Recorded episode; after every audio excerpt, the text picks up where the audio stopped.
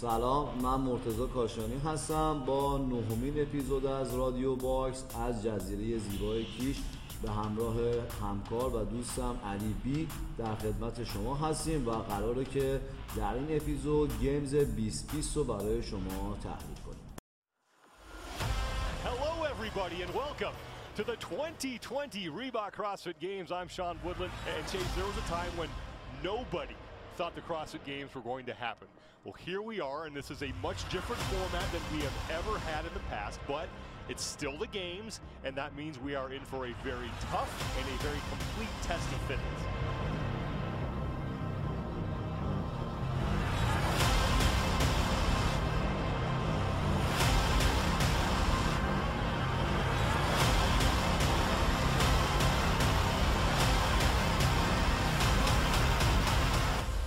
امسال شاهد چهاردهمین دوره مسابقات کراسفیت گیمز بودیم که سال اول مسابقات در سال 2007 با 70 نفر برگزار شد که این 70 نفر شامل برگزار کنندگان، تماشاگرها و ورزشکاران بودند.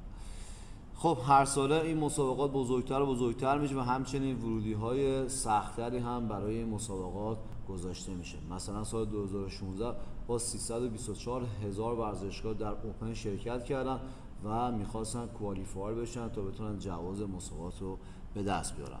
مسابقات Games از همون سال 2007 هر ساله داره بزرگتر میشه. اما چند نکته و highlight ی که در این قضیه مهمه اینه که مسابقات در سال 2007 تا 2011 در آروماس کالیفرنیا در مزرعه خانوادگی دیو کسترو برگزار شد و سال 2011 و سال بزرگ کراسفیت از آراموس به دبات سنتر در الی تغییر مکان داد. یکی از بزرگترین اتفاقات کراسفیت گیمز سال 2011 اتفاق افتاد.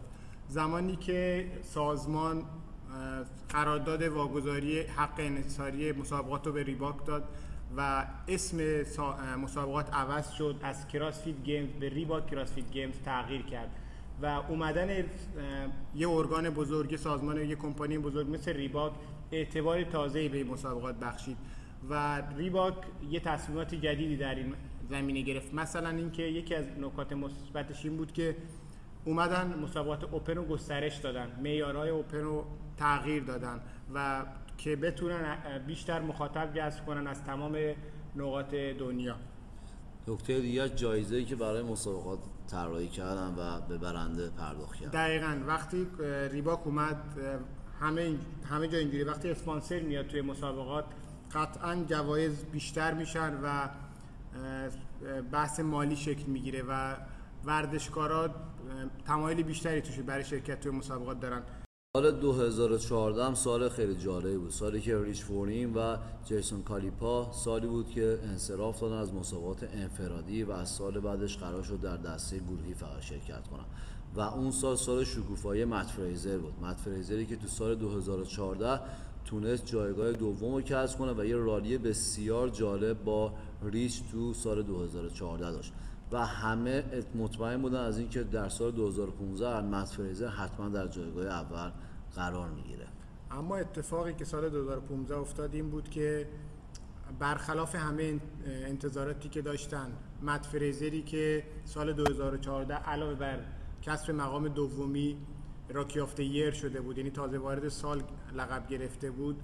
سال 2015 با پیرهن لیدری فینال رو شروع کرد. اما نتونست در واقع اون رتبه رو کسب. فینال به بن اسمیت باخت و نفر دوم شد. این فشار سنگینی که به مت فرزر وارد شد خودش اعلام کرد تا سه ماه بعد از مسابقات تمرین نکرد. به خاطر افسردگی که به این به دلیل فشار روانی و افسردگی که بهش وارد شده بود به, این به دلیل این اتفاق. سال 2015 کلا سال دراماتیکی بود. یه همچین اتفاقی واسه سارا هم افتاد. سارا سیگموندزداتیر سارا هم می‌تونست مقام خوبی کسب کنه اما حتی توی فینال در واقع نتونست تو زمان تعیین شده فینال رو تموم کنه یا به اصطلاح خودمون time cap شد. سال 2016 مت فریزر برگشت. خیلی مقتدرانه مسابقات رو تموم کرد بر توی جایگاه اول ایستاد و این اقتدارش رو تا سال 2019 ادامه داد. و الان که 2020 همچنان مقتدرانه در جایگاه اول قرار گرفته و داره جایگاه رو و این جایگاه رو هم حالا حالا قصد نداره به کسی واگذار قطعا اینه قطعا هم همینه و الان جلوتر صحبت می‌کنیم و اینکه مت فریزر تا کی می‌خواد اینجوری ادامه بده. با این فاصله که تو 2020 ایجاد کرد با بقیه رقباش حالا حالا هست به نظر من. امیدوارم که همینجوری سالا اه، تیا و مت فریزر با همین جایگاه و با همین اختلاف سالهای دیگر هم مسابقات رو سپری کنن. در مورد تیا هم باید جلوتر صحبت می‌کنیم. تیا و مت فریزر الان دارن کنار هم تمرین می‌کنن و این قطعا توی پیشرفتشون تاثیر داره. همینجوری که خیلی از کارشناسا به این نکته اذعان دارن الان. بله. خب بریم سراغ مسابقات Games 2020 که امسال فکر می‌کنم متفاوت ترین Games این اه، 14 سال رو داشتیم که به دلیل شیوع ویروس کرونا مسابقات قرار بود کنسل بشه و چند بار هم به تاخیر افتاد. اما در نهایت به صورت آنلاین برگزار شد و سازمان اومد سی نفر برتر مسابقات Open و مسابقات اه، sanction ا رو رصد کرد و در دو روز برای اینا مسابقات گذاشت. و در نهایت نفرات برتر دسته زنان و مردان و پنج نفر برتر رو به آراموس کالیفرنیا آورد جایی که اولین بار مسابقات کراسفیت گیمز اونجا برگزار شد. و نکته جالب سال 2020 این بود که مسابقات نوجوانان و پیشکسوتان هم برگزار نشد فقط دسته اوپن برگزار شد و رقابت خیلی جالبی و توی آراموس در سه روز شاهد بودیم که پنج مرد و پنج زن با هم رقابت کردن. کامل بود علی آقا. استیج رو فقط دیگه. استیج اول هم که 18 سپتامبر به مدت دو روز برگزار شد و 60 ورزشکار که سی مرد و سی زن بودن با همدیگه رقابت کردن. آمورتسا نکته اول در واقع چالش بزرگی که تو استیج اول داشتن که چندین بار تو ها خود دیفکست رو اعلام کرد زمان برگزاری مسابقات بود. ما همجور که خودتون اطلاع دارید توی مسابقات اوپن که برگزار میشه و آنلاین که برگزار میشه یه بازه خاصی رو در نظر می‌گیرن. یه معمولا چیزی بین چهار تا یک هفته وادو اعلام می‌کنن. بعد از چهار چهار روز یا یک هفته شما وادو به تو بهترین زمانتون این وادو انجام می‌دید فیلم می‌گیرید و میفرستید. اما دو تا مشکل اینجا داشتن. پوشش سراسری که می‌خواستن در واقع مسابقات داشته باشن و آنلاین به صورت آنلاین وقتی ورزشکاران دارن وادا رو می‌زنن پخش بشه از طریق یوتیوب کراسفیت گیمز. پس یه مشکل اینجا بود و مشکل دوم این که اینا می‌خواستن توی دو روز مسابقات رو جمع کنن. پس زمان براشون خیلی مهم بود. اگر نکته اول رو در نظر می‌گرفتن بازه زمانی کوتاه رو یعنی 24 ساعت یا 12 ساعت رو انتخاب می‌کردن یا برگزاری همزمان مسابقات رو در نظر می‌گرفتن چیزی که مسابقات روگ داشت. روگ داشت. این در واقع شرایط رو برای ورزشکار سخت می‌کرد. چون ورزشکارایی که تو این- سی نفر تو کل دنیا پخش شده بودن. مخصوصا مثلا نمونهش رومن از روسیه رومن خارینیکوف از روسیه که حتی تو یکی از ایونت ها اول هم شد. باز ایونت فکر کنم روماشین بود که روماشین اول شد. بله. اگر قرار بود به اون سبک بزنم ممکن بود این ورزشکار روسی با 12 ساعت اختلاف اگر صبح مسابقات رو توی آمریکا برگزار می‌کردن احتمال داشت این شب در واقع وادو بزنه این چالشی بود که از همون و اول ابتدا خود اه، بهش اشاره داشتن و با سبک برگزاری مسابقات روگ مخالف. بودن بله. برای همین اومدن برای روز اول یه بازه زمانی طولانی مشخص کردن که هم تو خود آمریکا ساحل شرقی و ساحل غربی آمریکا چون اونم در واقع واید ساعت دارن. اختلاف ساعت دارن. بتونن بزنن هم جای دیگه دنیا هم بتونن بزنن. اما باز هم یک چالش های بود یه سری از ورزشکاران باز هم روی این ساعت برگزاری اعتراض داشتن. اما سعی کردن به بهترین نحو در واقع عدالت بین ورزشکارا رعایت بشه. توی دو روز این مسابقات رو جمع کردن. یه با ساعت اگر با ساعت آمریکا در واقع مقایسه کنیم صبح و بعد از ظهر می‌شد تقریبا که بهترین پرف... بازم بهترین پرفورمنس رو آمریکایی‌ها داشتن. چون تو بهترین زمان زمان طلایی خودشون داشتن این مسابقات رو برگزار می‌کردن. به هر حال امسال متفاوت ترین نوع برگزاری مسابقات رو شاهد بودیم. اما طرف هم این ورزش خب مال کشور امریکاست. باید اینو در نظر بگیریم حداقل این سهمیه بهشون برسه که بهترین تایم زمانبندی ورزشکار خودشون برگزار قطعا این دخیل و خود دیو می‌گفت که سعی کردن عدالت رعایت کنن چاره جز این نداشتن یا می‌تونستن مسابقات رو برگزار نکنن یا بازه زمانی طولانی تر این انتخاب نمیگی خودش اذعان داره میگه این بهترین انتخابم در بهترین انتخاب نبود ولی چاره جز این نداشتن. از بین چند گزینه‌ای که بود این شیوه بهترین ولی در هر صورت با کنسلی مسابقات اینکه بخوایم مسابقه رو به این سمت برگزار کنم فکر می‌کنم برگزاریش بهتر از کنسلش بود. دقیقا اینم نکته بود که خودشون اشاره کردن. برگزاری به شیوه سختتر بهتر از برگزار نشدن مسابقات بود. خب روز اول مسابقات 18 سپتامبر با چهار event برگزار شد که event اول رو با اسم Friendly Fran گذاشتن که همون workout و benchmark Fran رو یه مقداری توش دستکاری کرده بودن و شاهد 21 تکرار حرکت thruster و 21 تکرار حرکت chest to bar بودیم که وزنه آقایون 115 پوند و وزنه بانوان 85 پوند بودش. درسته. آمورتا همینجوری که خودتون می‌دونید معمولا دیو میاد benchmark ها رو یه خورده سختتر می‌کنه یه ذره لقب بهشون میده. و توی Games استفاده می‌کنه. از قدیم اینو داشته. Friendly Fran رو داریم امسال Damn Diane رو داریم Nasty Nancy رو داریم. Awful Annie که آخرین در واقع event مسابقات بود و سختترینشون.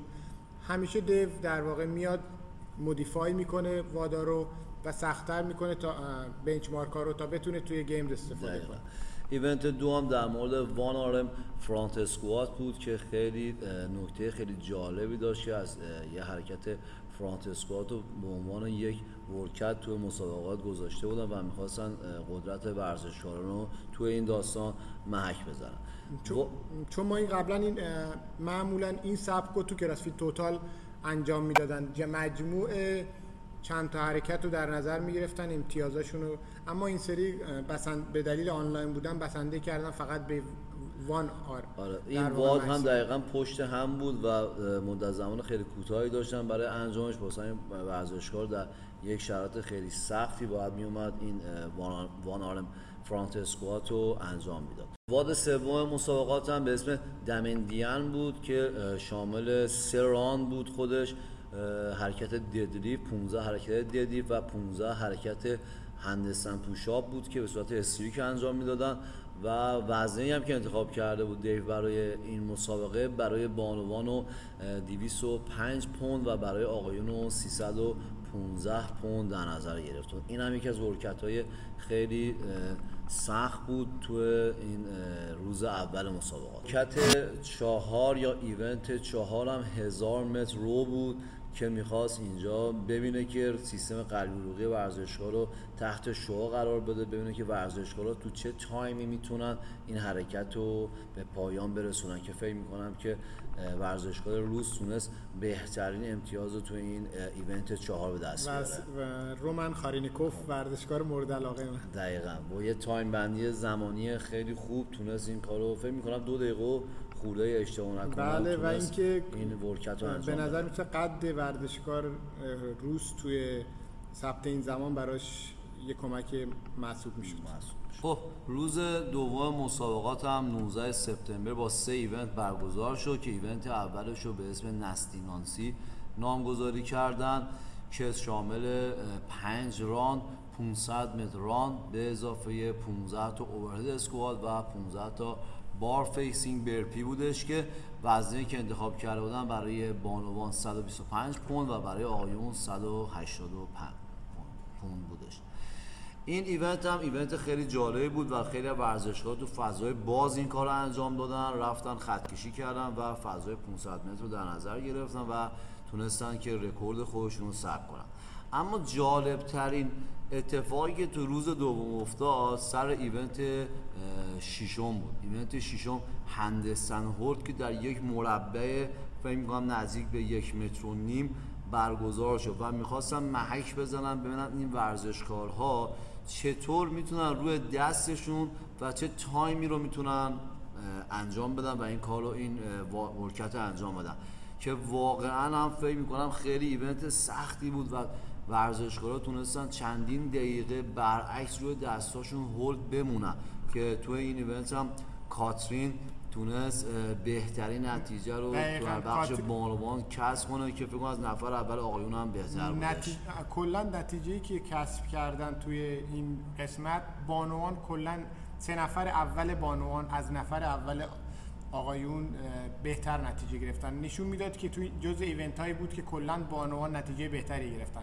میانگینی که گرفته بودن از این ایونت الان دقیقا یادم نیست اما میانگین هولدی که آقایون داشتن چیزی اولوش یک دقیقه و پنج ثانیه بود اما میانگین هولد خانوما چیزی اولوش یک دقیقه و 20 ثانیه. یعنی در مجموع خانوم ها بهتر. کار خانوم بهتر بود. این event رو انجام داد دقیقا. کاترین هم تو بخش ژیمناستیک خیلی به نظرم کارش خیلی بالاتر performance خیلی بهتر بالاتری هم. چون به دلیل اینکه کاترین از ژیمناستیک وارد CrossFit شده و base ش ژیمناستیک این حرکت خوب انجام دقیقا.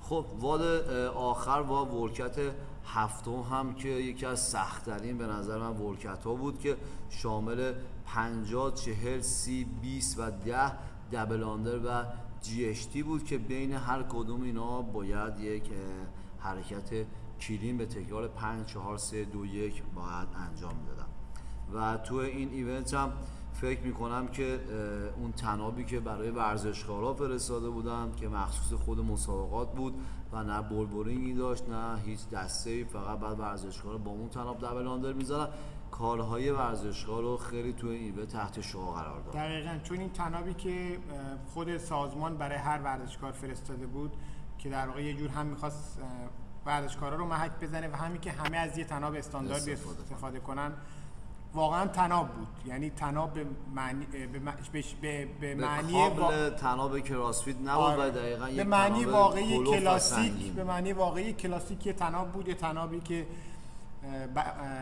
جای چرخش بولبرینگ نداشت تناب سنگینی بود و این در واقع یه جور شوک شوکه شدن ورزشکارانی بود که تا الان با این و تناب تمرین نکرده بودن و دابل اندر نزده بودن. دقیقا کراسفیت همونطور که شعار خودش هم این هستش که شما باید برای هر چالش ناشناخته آماده باشید. در این ایونت هم تونست از این فاکتور استفاده کنه ورزشکاران به چالش بکشه. دقیقا. مسابقات بعد از دو روز پایان یافت. بالاخره پنج نفری که قرار بود برن به کراسفیت رنچ توی کالیفرنیا و مزرعه خانواده دیف رو مشخص شدن. این پنج نفر مت فریزر نفر اول ساموئل کوانت نفر دوم جاستین مدوریس نفر سوم نوا اولسن نفر چهارم و جفری ادلر نفر پنجم بود. چهار نفر در واقع چهار آمریکایی به اضافه یک کانادایی توی بخش مردان که در واقع شگفت انگیز در واقع بخش شگفتی آفرین این مسابقات جاسین مدریس جوان بود. کم سن و سال با اون موهای مدل خاصش که روکی آفت یرز 2020 هم که شد. بله در جلوتر روکی آفت یرز شد.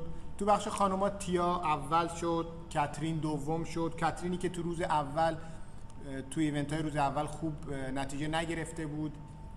در واقع بهش ناامید شده بودن که بتونه جز پنج تا باشه. کری پیرس هلی آدامز و بروک ویلز. توی خانوما نکته این بود که بعد از سالها وقتی سه از این پنج نفر سه نفرشون آمریکایی بودن آمریکایی خوشحال بودن. بعد از سالها یک آمریکایی جز پنج نفره یعنی یک آمریکایی بالاخره میره روی سکو. یا سوم دوم یا اول. بعد از چیزی اولوش 6 سال. بعد از سال 2014 که یه آمریکایی رفته بود روی سکو. برخلاف مردان که همیشه نفر اول یه آمریکایی بوده تو این چند سال اخیر اما امسال تو, تو این چندین سال تو این 6 سال گذشته هیچ آمریکایی نداشتیم. نداشتیم تو بخش خان... خانوما که بره روی سکو بیسته. خب خیلی نکات جالبی بود این دو روز و هفت event ما همراه باشید. بریم مسابقات حضوری پنج نفر برتر بخش مردان و زنان رو در آروماس کالیفرنیا با هم بررسی کنیم. خب خب بعد از stage یک میریم سراغ stage دو جایی که پنج ورزشکار مرد و پنج ورزشکار زن تونستن جواز رو کسب کنن و به آروماس کالیفرنیا بیان مزرعه خانوادگی دیو کسترو جایی که سال 2017 اولین مسابقه اونجا برگزار شد. یک یکی ورزشکار رو با هم دیگه رصد کنیم. از بخش زنان شروع کنیم. نفر اول مسابقات تیا کلرتومی که سه بار هم قهرمان مسابقات کراسفیت گیمز شده از سال 2017 ولی امسال تو اوپن جایگاه چهارم رو کسب کرد. ولی امسال هم 2020 باز شانس برتری نسبت به بقیه بانوان تو مسابقات گیمز 2020 داره. درسته. با نبود رقبای اصلیش به نظر من مثل سارا تیا چون همیشه من خودم یکی از ورزشکارای خانمی که دوست دارم و به نظرم شانس همیشه شانس در واقع قهرمانی بوده ساراست. و با ضعیف شدن کاترین نسبت به سالهای گذشته من شانس رو به تیا می‌دادم که در واقع نفر اول دوباره بشه و دوباره مقام قهرمانیش رو تکرار کنه آره. نفر دوم بانوان کاترین دیویدزداتر بود که کاترین هم دو بار تا حالا قهرمان مسابقات CrossFit Games شده و کاترین تو stage یک یه مقدار عملکرد خیلی خوبی نداشت اما آخر event ها تونست نتیجه مطلوب رو کسب کنه و تو مسابقات stage دو یکی دیگه از شانس های اولی یا دومی مسابقات بود درسته کاترین یکی از با سابقه ترین های Games همینجور که می‌دونیم تجربه بالاش می‌تونه کمک کنه. ما توی در واقع Open توی یک stage یک دیدیم عقب موندگیش رو چجوری جبران کرد و خطر بزرگی برای قهرمانی تیا میشه و می‌تونه تیا رو تهدید کنه. نفر سوم کری پیرسه که با اون قد کوچیکش و six pack های معروفش که تونست جواز مسابقات رو کسب کنه و در جمع پنج نفر باشه. کری پیرس هم فکر می‌کنم که با بتانی تمرین می‌کرد. اونم خودش یکی از ورزشکاره خیلی خوبه CrossFit Games. اما کری پیرس تونست جواز اینو بگیره که تو این مسابقات حضور داشته باشه. و از نظر سنی هم فکر می‌کنم یه مقدار سن چند سال بقیه ورزشکارا بالاتر باشه. 31 سال سن داره. بله کری یکی از ورزشکارهای آمریکایی در واقع. نفر اول آمریکاست. توی اوپن نفر اول آمریکا شد از ایالت نوادا که معروف لاس وگاسش معروف خود کری هم در واقع مقیم لاس وگاس. و بعدی هلی آدامز که واقعا خیلی جالبه. این ورزشکار زن با 19 سال سن جواز مسابقات رو کسب می‌کنه و توی مسابقات جزء پنج نفر میشه.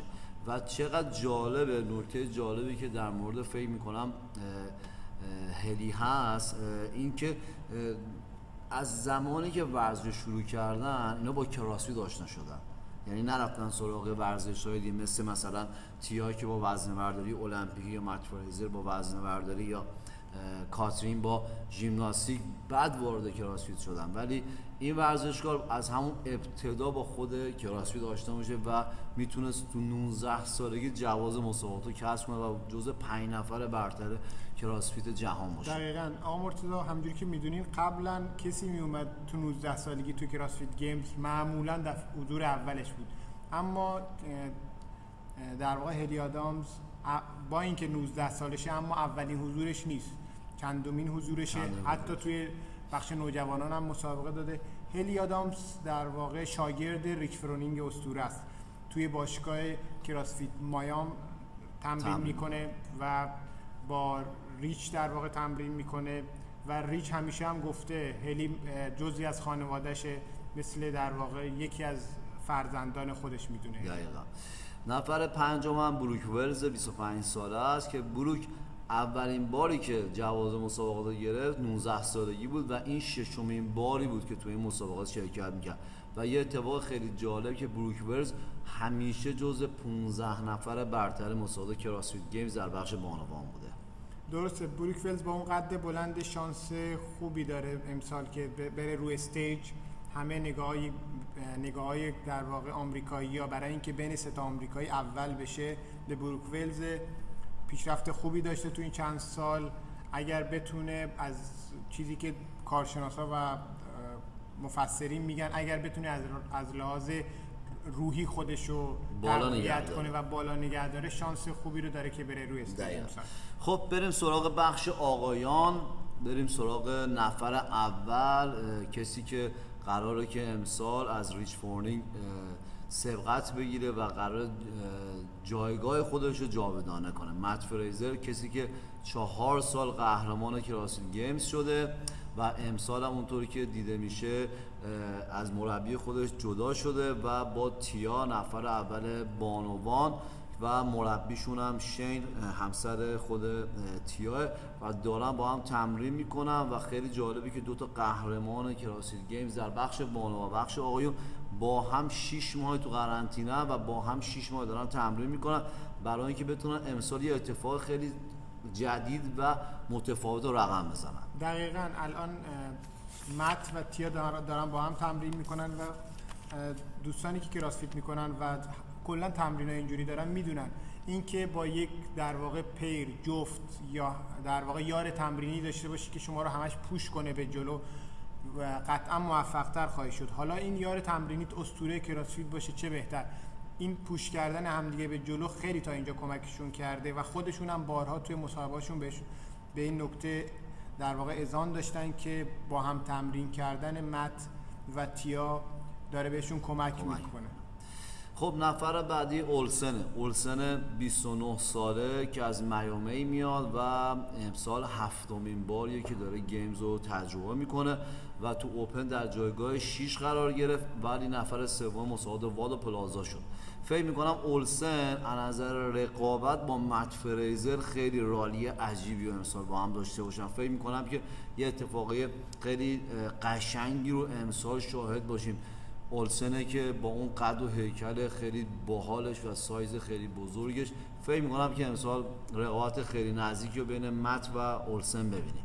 دقیقا. با نتایجی که ما توی سال 2019 داشتیم و نزدیکی نوآ اولسن به مت توی فینال و شونه به شونه حرکت کردنشون و همه انتظار دارن یکی از مدعیان قهرمانی نوآ اولسن باشه. نوآ اولسن نوآ اولسنی که خوب داره تمرین می‌کنه و یکی از ورزشکارانی که تو اینستاگرام فعالیت زیادی داره نسبت به بقیه ورزشکارا و امید زیادی هم داره. اما همه شانس رو می‌دادن به پاتریک. پاتریک ولنری که خوب وزن برداری می‌کنه ژیمناستیکش خوبه تو مسابقات اوپن نتیجه خوبی گرفت تو مسابقات دوبی نتیجه خوبی گرفت تو مسابقات Open Rogue نتیجه خوبی گرفت. اما مصدومیتش اجازه نداد جز پنج نفر باشه.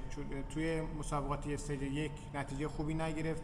خودش اعلام کرد به دلیل مصدومیتی که داشته نتونسته خوب رقابت کنه و performance خوبی داشته باشه. پاتریک فکر می‌کنم تو Open اول شد مت فریزر دوم شد شد، اصلا. بله. پاتریک جزو یکی از فکر می‌کنم جزو یکی از ورزشکارهای خیلی خوب بود. خب. ورزشکار شوخ مورد علاقه من. ورزشکار بعدی ساموئل کوانت که 24 سال سن داره و فکر می‌کنم که توی Open هم در رده 15 قرار گرفت و سال 2016 هم توی Games شرکت کرد و تا حالا بهترین مقامی هم که کسب کرده 13 هم بوده 13 هم Games 2019 بوده.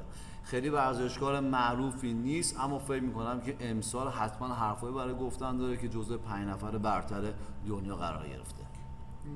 ورزش به جز مت فرزه و نوآ اولسن در واقع سه ورزشکار دیگه بیشتر توی انگار یه باکسن. خیلی کارشناسان در موردشون صحبت نمی‌کنن خیلی نمی‌تونن در موردشون نظر بدن. چون تا تا الان تا این اون سه ورزشکار تا الان تو این استیج و اینجوری رقابت نکردن جز پنج نفر نبودن. ولی شانسی که به ساموئل میدن بیشتر از جاستینه و کمتر در واقع کمتر از نوهاست خب نفر بعدی جاستین میدریس که 21 سال سن داره و امسال هم لقب روکی آفت یرز رو از آن خودش کرده. چون سال اولی هم بوده که توی مسابقات داره شرکت می‌کنه و این مسابقه رو داره تجربه می‌کنه. جاستین با مدل موی خاصش امسال توی اوپن نفر 68 هم شده. اما توی مسابقات 50-50 تونست جواز حضور مسابقات و گیمز رو پیدا کنه چون تو اون مسابقات تونست اول بشه. اما فکر می‌کنم که روحیه خیلی بالایی داشته باشه که تونسته این لقب رو مال خودش کنه. این لقب فکر می‌کنم 2014 مال مت فریزر بوده و 2015 هم که یه ورزشکاری از آن خودش کرد که به دلیل تست دوپینگی داشت از مسابقات کلا بله شد. ریکی گیرارد ریکی جرارد استرالیایی اگه اشتباه نکنم در واقع هم Rookie of Year شد هم رفت روی سکو و خیلی بهش امید داشتن که جز اسطوره آینده CrossFit Games بشه که تست دوپینگش مثبت در اومد و جایزش ازش گرفتن و از مسابقات محروم شد. دقیقا. و نفر آخر مسابقات Games 2020 در بخش مردان جفری ادل 26 ساله است که با پشت سر گذاشتن فیکوفسکی و پاتریک ولنر معروف کانادایی تنها کانادایی هستش که جواز مسابقات رو گرفته و تو این دوره از مسابقات هم تو آراموس کالیفرنیا حضور داره و داره دومین حضورش رو توی مسابقات تجربه می‌کنه. ببینیم که می‌تونه در کنار اولسن یا مت فریزر قهرمان کسی که واقعا امسال قرار میراث خودش رو جاودانه کنه ببینیم می‌تونه رقابت خوبی داشته باشه یا نه. ادلر هم نفر اول کاناداست جایی که پاتریک, پاتریک هست, هست، فیکوفسکی هست. پروفسور فیکوفسکی هم بله. هست و کسی که تونسته توی کانادا اول بشه قطعا حرف زیادی برای گفتن داره. باید ببینیم چی کار می‌کنه. خب بریم Stage دو Event یک رو با هم بررسی کنیم تا ببینیم که چه کسایی تو این Event می‌تونن اه، جایگاه یک تا پنج رو از آن خودشون کنن. بریم روز در واقع شروع مسابقات و در مرحله دوم یا Stage دوم. جایی که ده نفر ورزشکار برتر CrossFit Games و در واقع مجوز ورود یا بلیت ورود به آروماس کالیفرنیا رو گرفتن. وقتی قرار شد که این مسابقات اونجا برگزار بشه. برای اینکه بتونن مجوز رو از مقامات بگیرن یه سری شرایط خاصی باید لازم می‌کردن. ورزشکارا با تست می‌دادن و می‌رفتن توی قرنطینه. توی مدت برگزاری مسابقات اجازه نداشتن خارج بشن اجازه نداشتن خانوادهشون رو ببینن و در واقع توی یه حباب بودن. حبابی که بابل در واقع بهش می‌گفتن. یک حباب سلامتی در اصل که بتونن در کنار هم دیگه رقابت کنن خیلی جالب بود که برای همه ورزشکارا یه سری امکاناتی در نظر گرفتن از پزشک گرفته تا تست های کرونایی و اینکه داورها توی مسابقات همه ماسک داشتن و هیچ کدوم بدون ماسک نمی‌تونستن کار انجام بدن با این پروتکل‌هایی که برگزار رعایت کردن تونستن مسابقه رو برگزار. دقیقاً. خب بریم سراغ ایونت یک که 23 اکتبر برگزار شد اولین ایونت مسابقات ایونتی که توش 1500 متر رو ماشین بچه باید رو میکشیدن و بعد از اون سراغ 5 بران 10 تا بارماسلا و 7 تا شولدر تو اوورهد می‌رفتن که تو این وزنه که انتخاب کرده بودن برای خانوما 145 پوند و برای آقایون 235 پوند رو در نظر گرفته بودن. و این هم یک ایونتی بود که ریلود 2007 بود که تو اون از سال 2007 که اولین باری که مسابقه رو برگزار کردن این هم تو اون ایونت برگزار شده. و اینو باز یک برنامه‌ریزی کرده بودن و یه تغییراتی توش داده بودن و تو 2020 هم ازش استفاده کرد. کلا سازمان خیلی میراث خودشو یه رنگ و لعابی میده یه جلایی میده و تو مسابقات جدید هی ازش استفاده دقیقا امسال روی سال 2007 مانور زیادی داده بودن و اینکه خاطراتی رو زنده, زنده کردن کنم. بک تو هومو خیلی استفاده می‌کردن در واقع توی تبلیغاتشون. می‌گفتن که ما برگشتیم به خونه. بعد از چندین سال که از از کراسفیت رنچ فاصله گرفته بودن دیگه نرفته بودن به مزرعه خانواده دیو کسترو فقط توی سال 2011 دو- ب- بعد از خروجشون تو سال 2011 یکی از ایونت ها رو در واقع ایونت او- یکی ایونت اول سال 2016 رو که با پرواز ورزشکارا رو رو بله بله. بردن اونجا برگزار کردن به به مناسبت دهمین سال برگزاری دیگه اونجا مسابقه برگزار نکرده بودن و دوباره برگشتن به خونه چقدر جالب که علی تو این یادواره از این میراث اولین جایی که برگزار کردن و اولین باری که مسابقات خیلی هم ساده داشتن با هم قدم می‌زدن با هم دیو و گلسمن که با هم تصمیم می‌گیرن که این کار رو انجام بدن و چقدر جالب که این میراث رو هر چند سال یک بار رونمایی می‌کنن و فراموش نمی‌کنن از کجای مسابقات هستن دقیقا. اون چیزی که در واقع همیشه میگن از با یه barbecue party, party. از یه barbecue party به اینجا رسیدن این سیر نزولیش تو این سیر صعودیش. یه milestone هایی داشتن که اشاره کردیم به اون milestone های highlight ها ولی همیشه به اون نق- نقطه اول اشاره دارن و دیو به عنوان یکی از بنیانگذاراش هنوز هم هست و امیدواریم باشه چون جزو جذابیت های مسابقات. دقیقا. ایده پرداز اصلی سازمان کلاس. خب علی تو بخش آقایون و بخش بانوان تو ایونت یک استیج دو چه کسایی مقام اول و چه کسایی مقام به ترتیب کسب کردن؟ می‌تونی برام بگی اینا رو؟ مقام که همین یکی از مسابقاتی این یکی از مهمترین Event ها بود. شروع Event, ها، Event بود و هنوز یخ ورزشکار. باز نشده بود. منتظر بودن عملکردها رو ببینن. با شروع مسابقات pace و ریتم مت فریزر عالی بود و با در واقع همه حرکت ها رو unbroken می‌زد و این نش- نشون از آمادگی کامل و آمادگی بالای مت فریزر داشت. در عوض نوها اولسن که خیلی روش امید بود با ریتم خوبی شروع کرد حتی جلو هم بود و پشت سر مت همراه با جاستین پشت سر مت ام، با- بارماسلاپ رو شروع کردن اما عقب بود و نکتهش مهم این بود که نوآ اولسن که امید زیادی بهش بود پنجم شد توی Event Event اول. کسی که بعد از مت فریزر بیشترین شانس ها رو بهش می‌دادن. نفر اول تو این Event مت فریزر بود. نفر دوم جاستین مدوریس جوون نفر سوم ساموئل کوانت آمریکایی نفر چهارم ادلر کانادایی نفر پنجم نوآ اولسن آمریکایی. بخش بانوان چطور؟ بخش بانوانم اه، بازم یه سری شگفتی ما دیدیم. اه، بروک ولزی که امید زیادی بهش می‌رفت با اون قد بلندش که می‌گفتیم. شاید چون قد می‌دونی همینجوری هم که می‌دونی، قد بلند یکی از فاکتورهای خوب اجرای روه. روه. اما پنجم شد تیا در واقع شروع خوبی داشت. و اما پایان خوبی نداشت. تیا نه تو اینجا شروع خوبی داشت و این شروع و این ریتمش رو تا پایان حفظ, حفظ کرد. کرد. نفر اول شد. هلی آدامز نفر دوم شد. دختر نوجوان یا جوون ریچ. نفر سوم کری پیرس بود. نفر چهارم کاترین, کاترین. و نفر پنجم بروک. کاترین هم نمایش خوبی نداشت توی این مسابقه. به عنوان چهارم کسی که یکی از اسطوره های کراسفیت گیمزه یکی از مدعیان مقام کس مقام اولیه به نظر شروع خوبی نبود براش. یکی از نکات این بود که اشاره نکردیم بهش عدم پخش موسیقی یا موزیک بود در هنگام برگزاری مسابقات.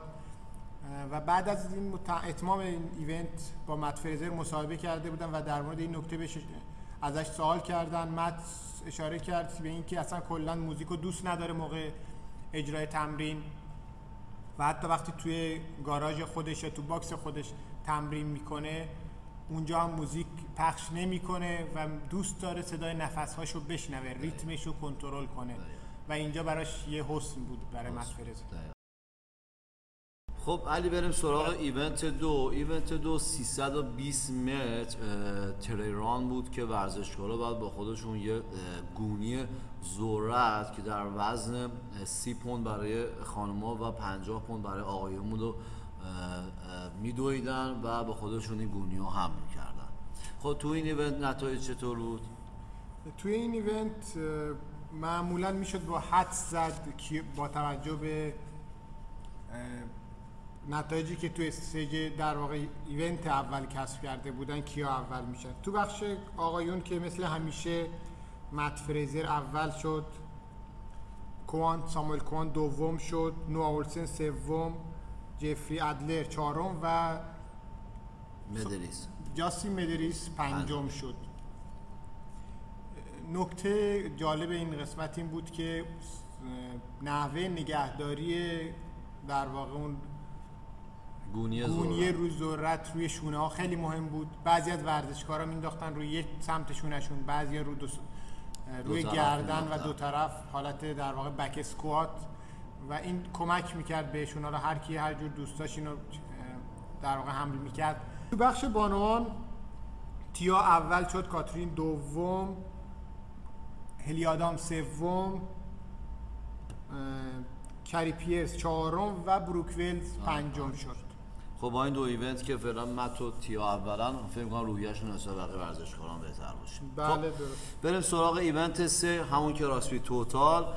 Event سه خیلی Event جالبی بود. ورزشکاران باید one reps maximum back squat one reps maximum shoulder press و one reps maximum deadlift شون رو به داوران نشون دادن تا بدونن که چه رکوردی رو ورزشکار ثبت کرده.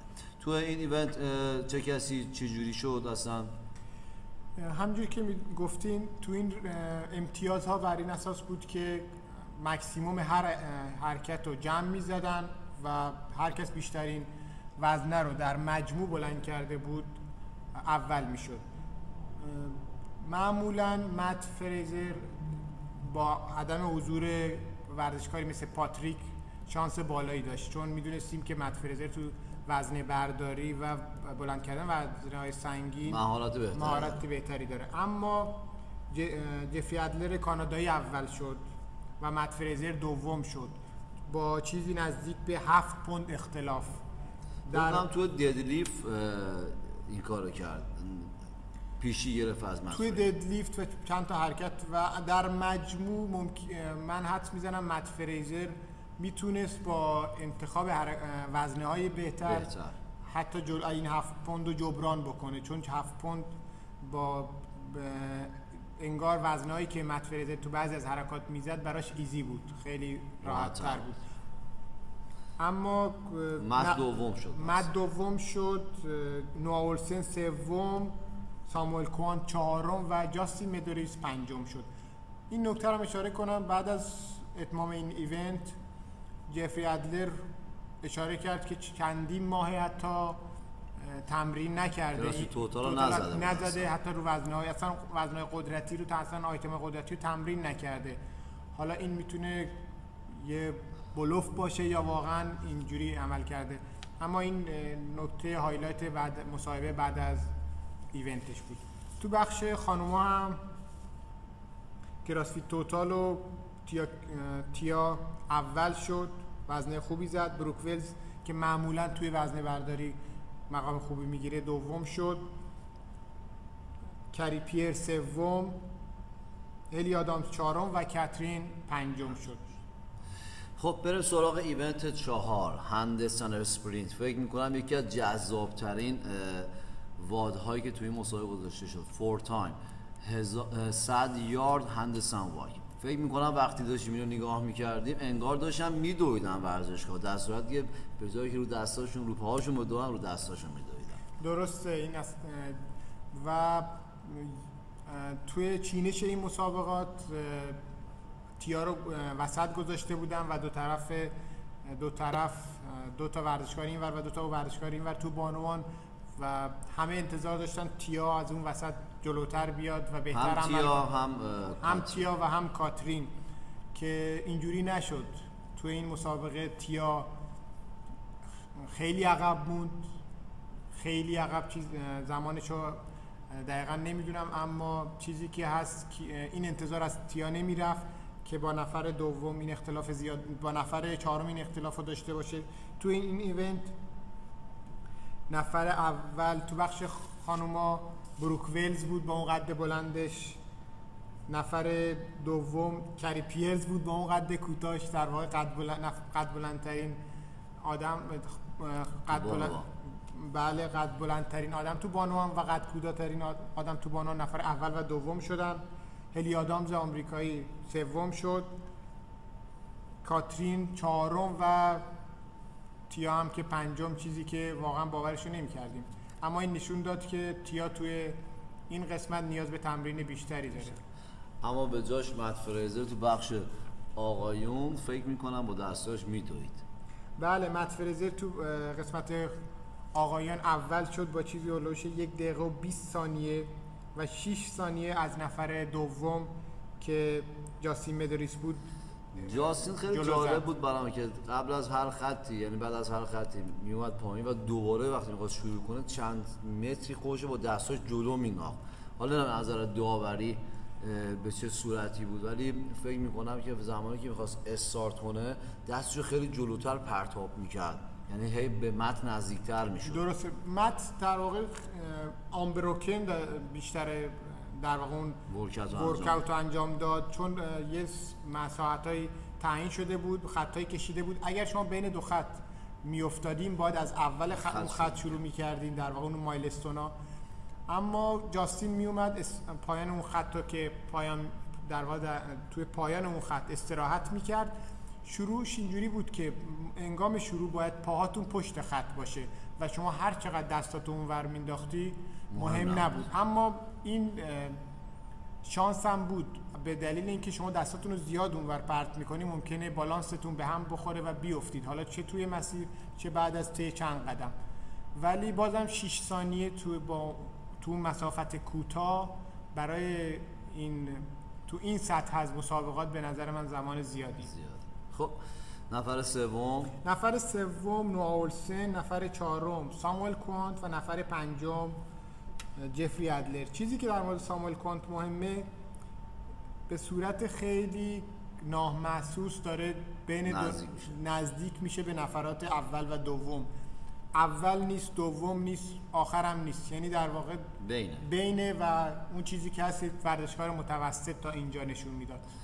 دقیقا. خب بریم سراغ event بعدی Ranch Loop یکی از event های خیلی جالبی که باید مسافت سه مایل و ورزشکاران میدویدن.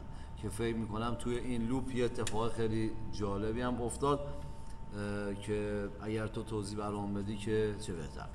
همونجور که می‌دونین این event event در واقع Ranch Loop بود. Ranch Loop یا loop مزرعه یا هم مزرعه ای که مسابقات توش برگزار می‌شد. این loop تداعی کننده loop ه یعنی یه مسیر رفت و برگشت یا یک مسیر دایره ای اما چیزی که شروع مسابقات شروع شد از یه نقطه شروع شد مسابقات شروع شد و شروع به دویدن کردن توی مسافتی باید تریل میدویدن.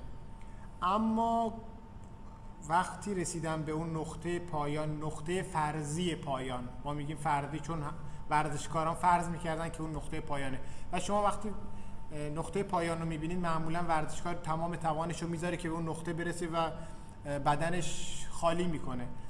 اون چند ثانیه و اون چند صد متر رو ورزشکاران تلاش زیادی کردن. وقتی جاستین و مت. مت فریزر رسیدن به اون نقطه در کمال ناباوری دیو اعلام کرد که این نقطه نیست. دوباره دور بزنید. پایان نیست. این لوپه. لوپ. باید بچرخیم و دوباره برگردیم به نقطه آغاز تا مسابقه تموم بشه. اما اول فکر کردن شوخیه و دیو اعلام کرد شوخی نمی‌کنه این جدیه. مت فریزر وقتی رسید به خط پایان نشست اما مجبور شد بلند شه و دوباره ادامه, ادامه بده. همراه با جاستین ادامه دادن. بیشترین فشار روحی که وارد شد به این دوتا ورزشکار بود. چون به خط پایان رسیده بودن فشار زیادی رو وارد کرده بودن به خودشون تا به اون خط برسن. اما شرایط که اینجوری شد همه چیز برگشت و شروع کردن دوباره همین مسیری که اومده بودن برگشتن. اما ورزشکارای دیگه این شانس رو داشتن که با دیدن برگشت این ورزشکارا بفهمن که این پایان یه مسیر- قرار بیفته. قرار بیفته و این پایان مسیر نیست و باید این دوباره یه دور بزنن و برگردن و می‌تونستن انرژی بدن بدنشون رو مدیریت کنن و منیج کنن تا بتونن لوپو دور بزنن. خب نفرات برتر تو این ایونت چطور بود؟ بانوان آیون. نکته دیگه خواستم بگم این بود که اون صحنه ای که ورزشکارایی که داشتن میدویدن و با جاستین و مت. فریزر رو در. رو می‌شدن که دارن برمیگردن خیلی جالب بود مخصوصا اون یه تیکه که جفری ادلر داشت به عنوان نفر سوم می‌خواست از اون سرپایینی بیاد پایین و این دوتا ورزشکار رو دید هنگ کرد اون قسمت زوم کرد دور دوربین روش و اون حالت چهره جف جفری ادلر رو خیلی بر توی شبکه های اجتماعی highlight شده بود و بر بر براش کلیپ ساخته بودن. اما نفر اول تا سوم.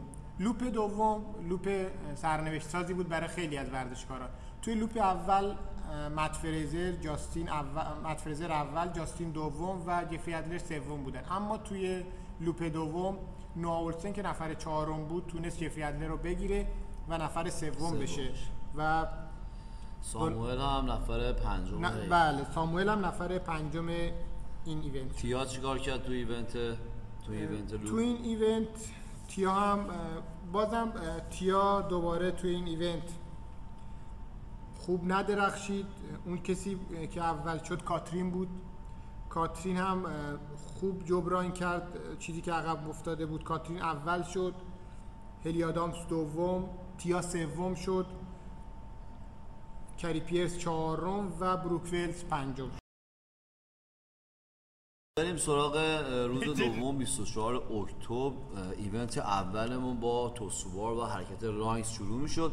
سی 20 ده تکرار حرکت toes-to-bar و kettlebell lunges که باید وزنی که انتخاب شده بود برای بانوان 24 کیلوگرم و برای آقایون 32 کیلوگرم خب نتیجه تو event یک روز دوم چطور بود؟ event یک تو بخش بانوان تیا دوباره اول شد تکرار کرد در واقع مقام های اولی که تا الان گرفته بود. کاترین دوم شد بروکول سوم کری پیرس چهارم و هلی آدامز پنجم شد. اما تو بخش آقایون باز هم مت فریزر اول یا به قول همون اصطلاحی که از همون همیشگی مت فریزر اول نوآ اولسن دوم جاستین سوم ساموئل کوان و جفری ادلر پنجم شد. بریم سراغ ایونت دو Look over his shoulder and see where Quant is. If Quant hits this, he's going to have to step up and hit it as well if he wants to break that tie for second. Quant on the right side of your screen. He'll get 275, and now the pressure's on Adler if he wants to secure that solid second place finish for this event.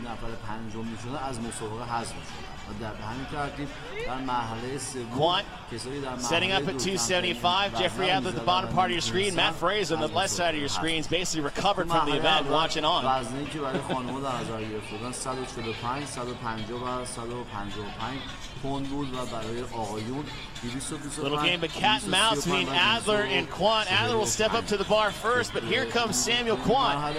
Quant just hit 275, and at the top part of your screen, just out in front. So it's on Jeffrey Adler to hit 285, and if he stays on the platform, it's good. Oh, that was a great, great finish. And. Adler will secure second place for event number seven. Nice way to finish. You saw him start to move forward. And one of the issues he's been having with the heavier weight, just not able to keep that bar back. But way to finish and make that rep count. و 265 Samuel Quant still has some time about to hit this lift. Now he doesn't have to hit it to secure third place. He's already locked that up by making the final part. خب تو این ایونت نتیجه چطور بود مت فکر میکنم مت و تیا تو این ایونت اصلا برای خود and he'll nail it anyway. So Sam Quant hits 285 and he'll lock up third place in men's event number seven. And it seemed like ages ago, but Matt Fraser just won his sixth event of the seven that we've had and his fourth consecutive. I swear, this guy is having his own competition. He's running his own competition all by himself. But I was really happy to see Quant, even though he had those stumbles in the beginning, able to finish it out. He didn't have to finish, but that's what gamesmanship is all about. That was awesome. Now, Jeff Adler, we knew that this round was going to be tough. We saw him bobble on that first weight, which was the, or the last weight of the second round, which was the first one here. Made that nice and Created with free version for non-commercial use.